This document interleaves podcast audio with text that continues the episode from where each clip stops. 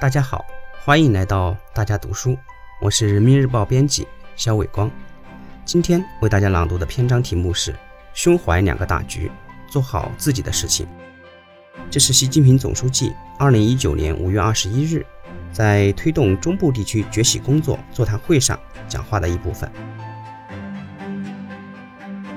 我经常讲，领导干部要胸怀两个大局。一个是中华民族伟大复兴的战略全局，一个是世界百年未有之大变局，这是我们谋划工作的基本出发点。当前，我国仍处于发展的重要战略机遇期，但面临的国际形势日趋错综复杂，我们要清醒认识国际国内各种不利因素的长期性、复杂性，妥善做好应对各种困难局面的准备。